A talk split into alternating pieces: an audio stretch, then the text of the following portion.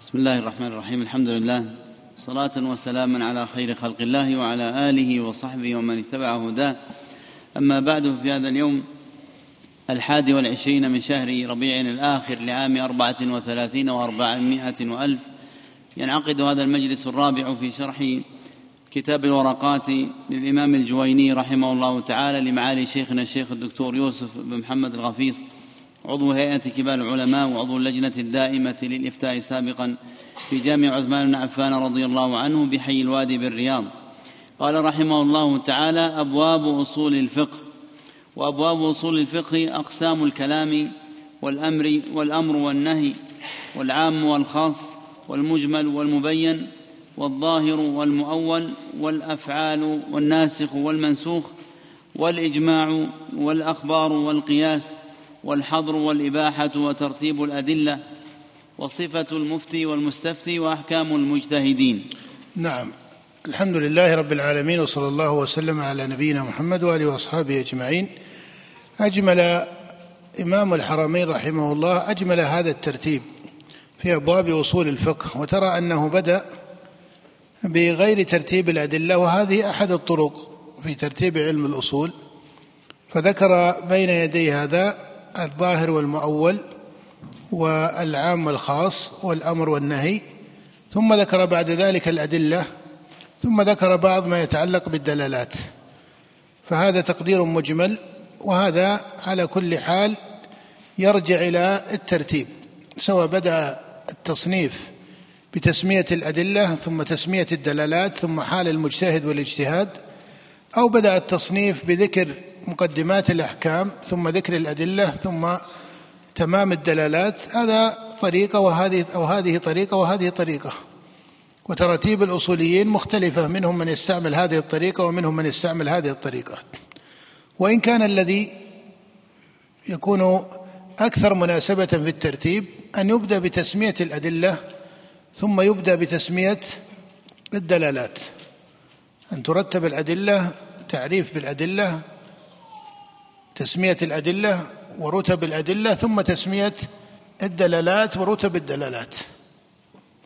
هذا علم الأصول، هذا علم الأصول: تسمية الأدلة ورتب الأدلة ثم تسمية الدلالات ورتب الدلالات.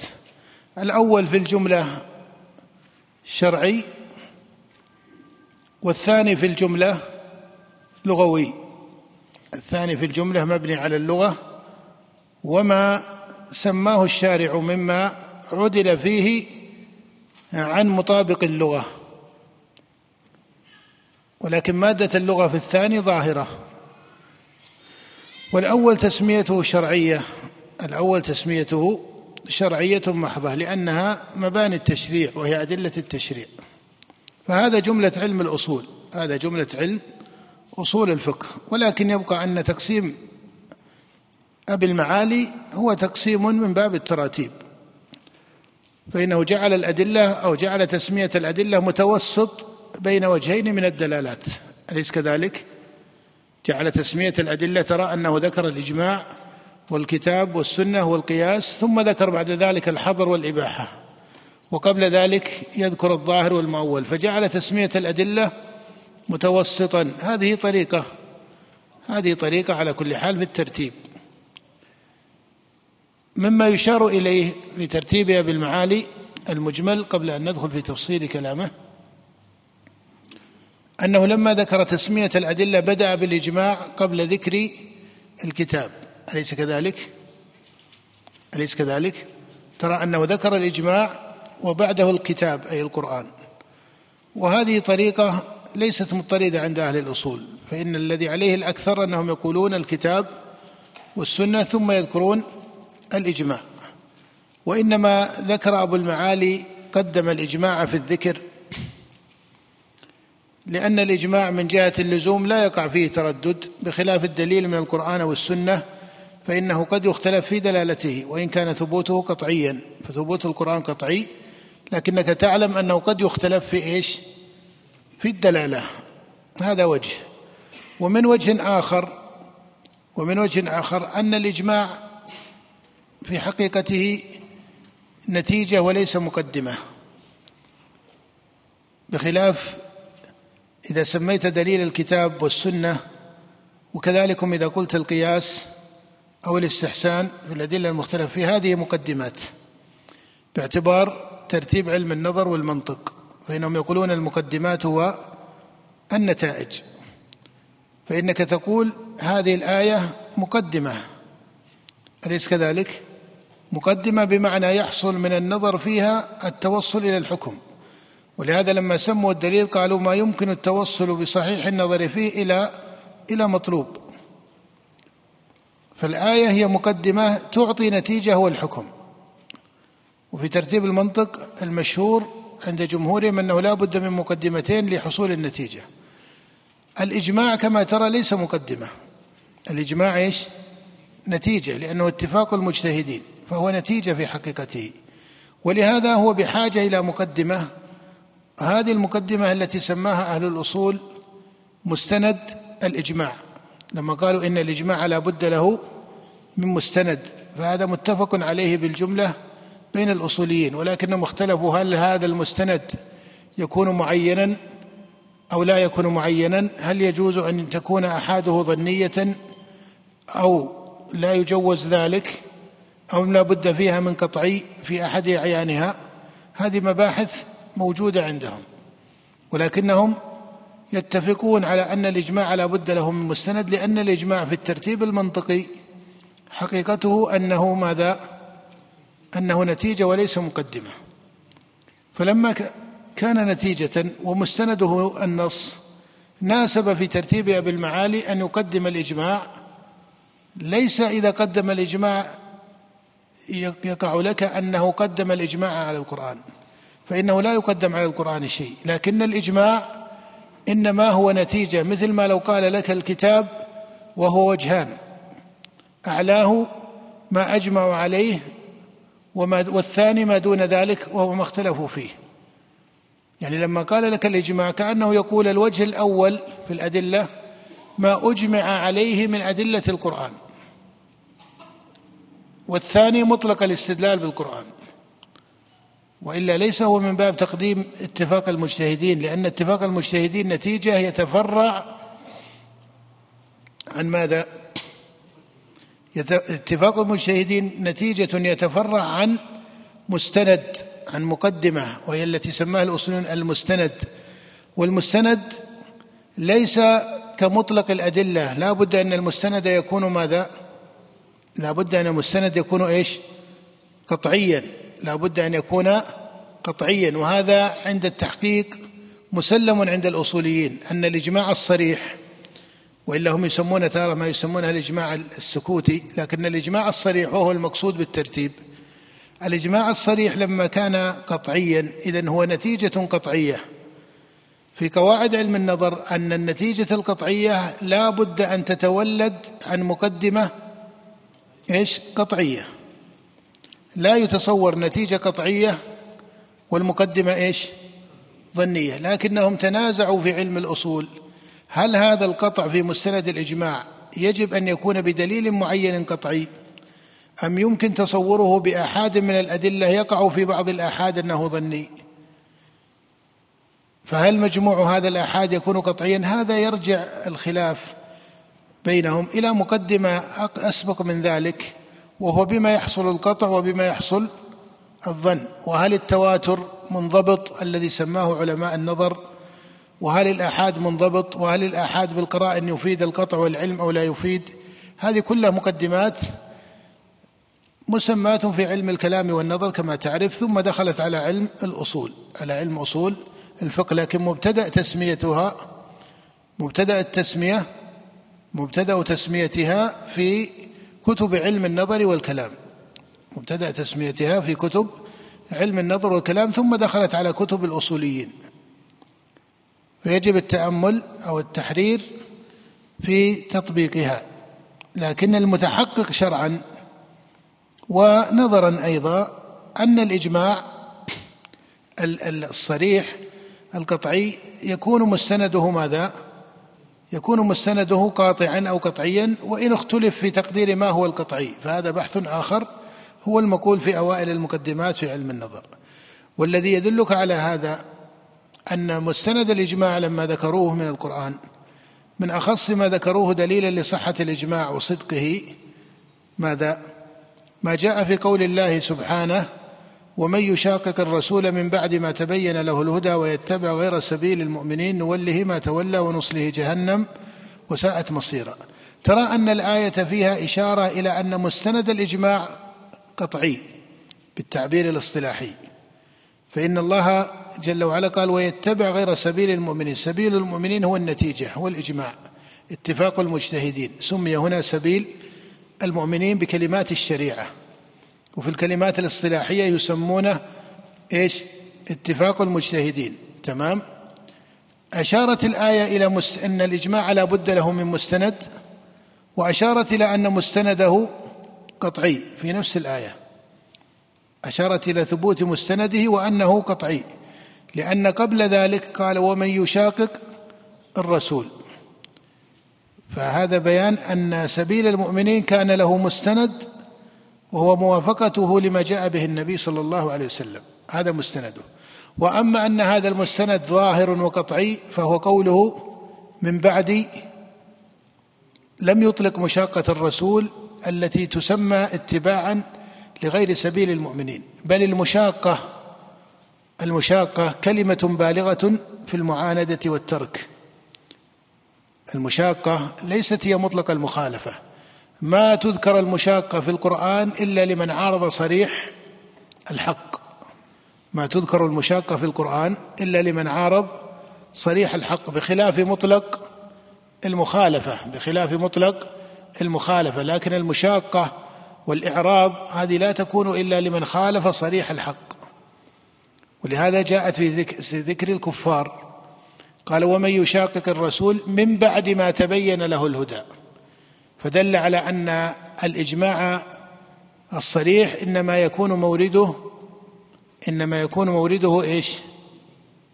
في المتبين، وهذا ما يسمونه في الاصطلاح الدليل القطعي، الذي يسمونه الدليل القطعي. فلا ترى أن الآية جعلت مشاقة الرسول على سبيل الإطلاق، بل قال الله جل وعلا: ومن يشاقق الرسول من بعد ما تبين له الهدى. فدل على أن المشاقة لا تتأتى إلا مع إيش؟ إلا في المسائل المتبينة. وأما إذا كان دون ذلك، وهي مسائل يدخلها الاختلاف والاحتمال، فلا يسمى صاحبها، لا يسمى مشاقا. ولهذا رأيت الأئمة رحمهم الله لما اختلف مالك مع الأوزاعي أو مع الليث أو مع أحمد أو مع الشافعي، أو اختلف أحمد معه، لما اختلف الفقهاء والأئمة سواء بتعاصرهم أو بما ترتب في ذكر الخلاف عند أصحابهم وإن اختلفوا في الزمان، ما سمي رأي الشافعي عند مخالفيه ماذا؟ ضلالة أو بدعة أو هوى أو ما إلى ذلك. لماذا؟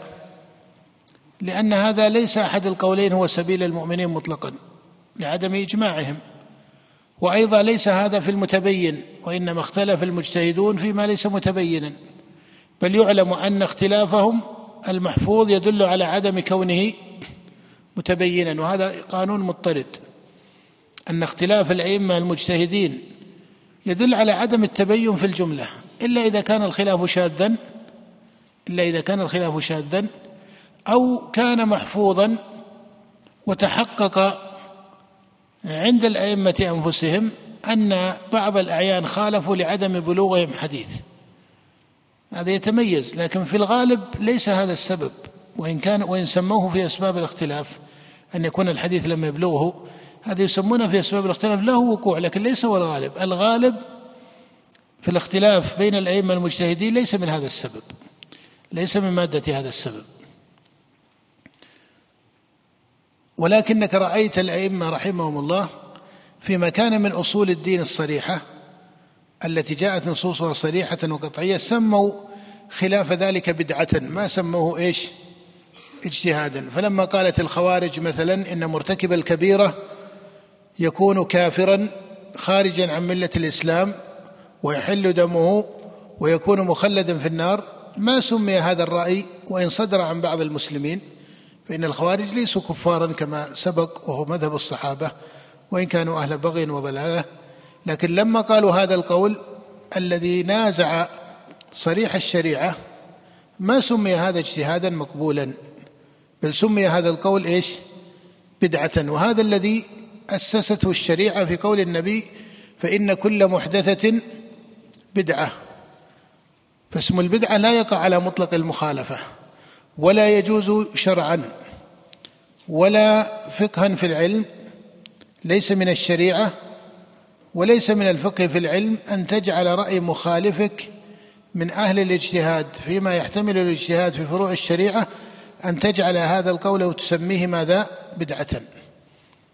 هذا طريقة محدثة لم يستعملها السالفون، وما كانوا يسمون آراء مخالفيهم من العلماء بدعة في موارد فروع الشريعة، إنما سموا ذلك في الأقوال التي نازعت الأصول، كقول الخوارج لما قالت إن مرتكب الكبيرة كافر خارج عن ملة الإسلام وأنه مخلد في نار جهنم، فهذا القول منازعته لأصول الشريعة واضحة، أليس كذلك؟ فلا يسمى اجتهادا معتبرا، وإنما يسمى بدعة في الدين. نعم.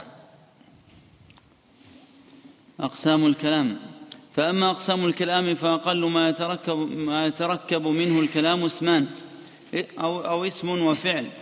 نعم. الجمل إما أن تكون جملا اسمية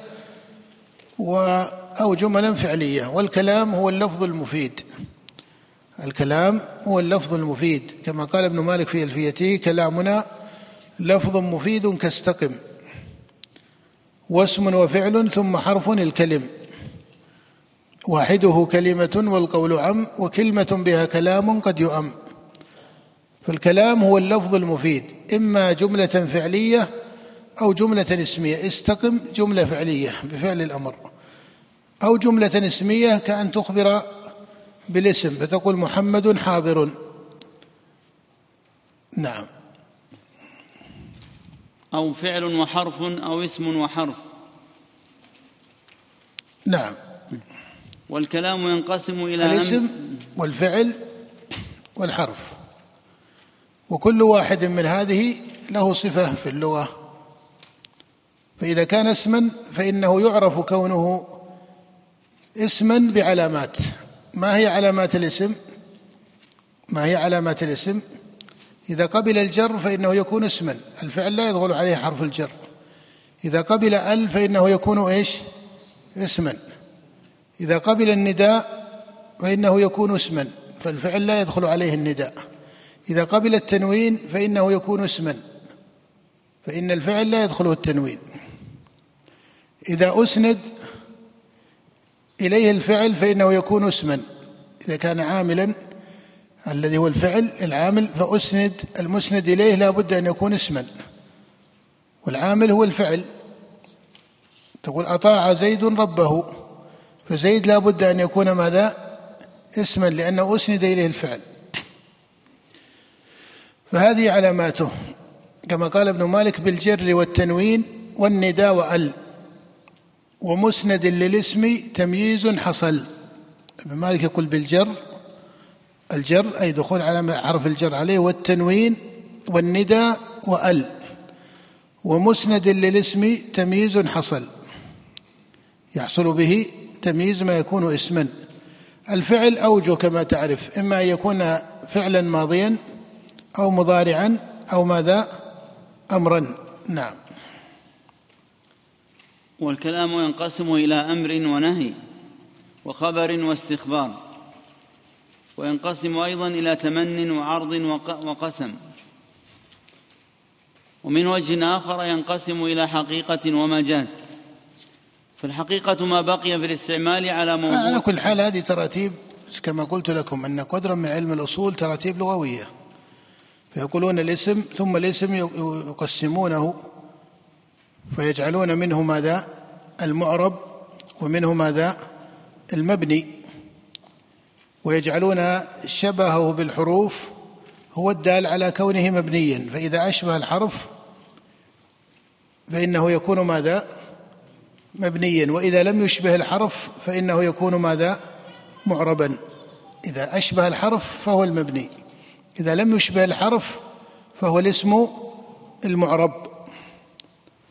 نعم. هذا مثل أيضا في الألفية ابن مالك رحمه الله يقول: والاسم منه معرب ومبني لشبه من الحروف مدني. إذا كان مشبها الحرف فإنه يكون ماذا؟ فإنه يكون مبنيا. والاسم منه معرب ومبني لشبه من الحروف مدني، كالشبه الوضعي في اسمي جئتنا، والمعنوي في متى وفي هنا، وكنيابة عن الفعل بلا تأثر، وكافتقار أصلا. فهذه أوجه الاسم المبني، وما عدا ذلك فإنه يكون معربا إذا سلم من هذا الشبه. نعم. وينقسم أيضا إلى تمن وعرض وقسم، ومن وجه آخر ينقسم إلى حقيقة ومجاز. فالحقيقة ما بقي في الاستعمال على موضوعه، وقيل ما استعمل فيما اصطلح عليه من المخاطبة. والمجاز ما تجوز عن موضوعه. والحقيقة إما لغوية وإما شرعية وإما عرفية. والمجاز إما أن يكون بزيادة أو نقصان أو نقل أو استعارة. فالمجاز بالزيادة مثل قوله تعالى: ليس كمثله شيء. والمجاز بالنقصان مثل قوله تعالى: واسأل القرية. والمجاز بالنقل كالغائط فيما يخرج من الإنسان. والمجاز بالاستعارة كقوله تعالى: جدار يريد أن ينقض. نعم. مسألة الحقيقة والمجاز هذه مسألة فيها طول، ولعل تكون مبتدأ لمجلسنا القادم بإذن الله تعالى لأهميتها. ما عدا ذلك من التراتيب التي يذكرها أبو المعالي رحمه الله فهي تراتيب معروفة في اصطلاح أهل اللغة. أما مسألة الحقيقة والمجاز فهو اصطلاح جرى عليه تردد وجرت فيه منازعة، ولهذا ما دخل في كتب أصول الفقه الخلاف في تسمية الفاعل فاعلا أو المفعول مفعولا أو علامات الاسم أو علامات الفعل إلى آخره، وإنما دخل في كتب الأصول وتكلموا في مسألة الحقيقة والمجاز. فهذه مسألة فيها بحث، وسيأتي النظر فيها في المجلس القابل بإذن الله تعالى. وهل المجاز من عوارض الألفاظ أم أنه من عوارض المعاني؟ وهل المنازعة فيها لفظية أم أن المنازعة فيها لها ثمرة؟ ومن الذي أكثر من استعمالها؟ وما علاقتها بتفسير الشريعة؟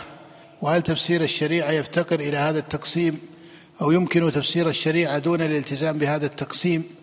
هذا موضوع فيه طول كما تعرف، وله آثار من جهة التطبيق حتى لا يجتزأ القول فيه، يوكل ذكره إن شاء الله إلى المجلس القابل. وبالله التوفيق، صلى الله وسلم على عبده ورسوله نبينا محمد.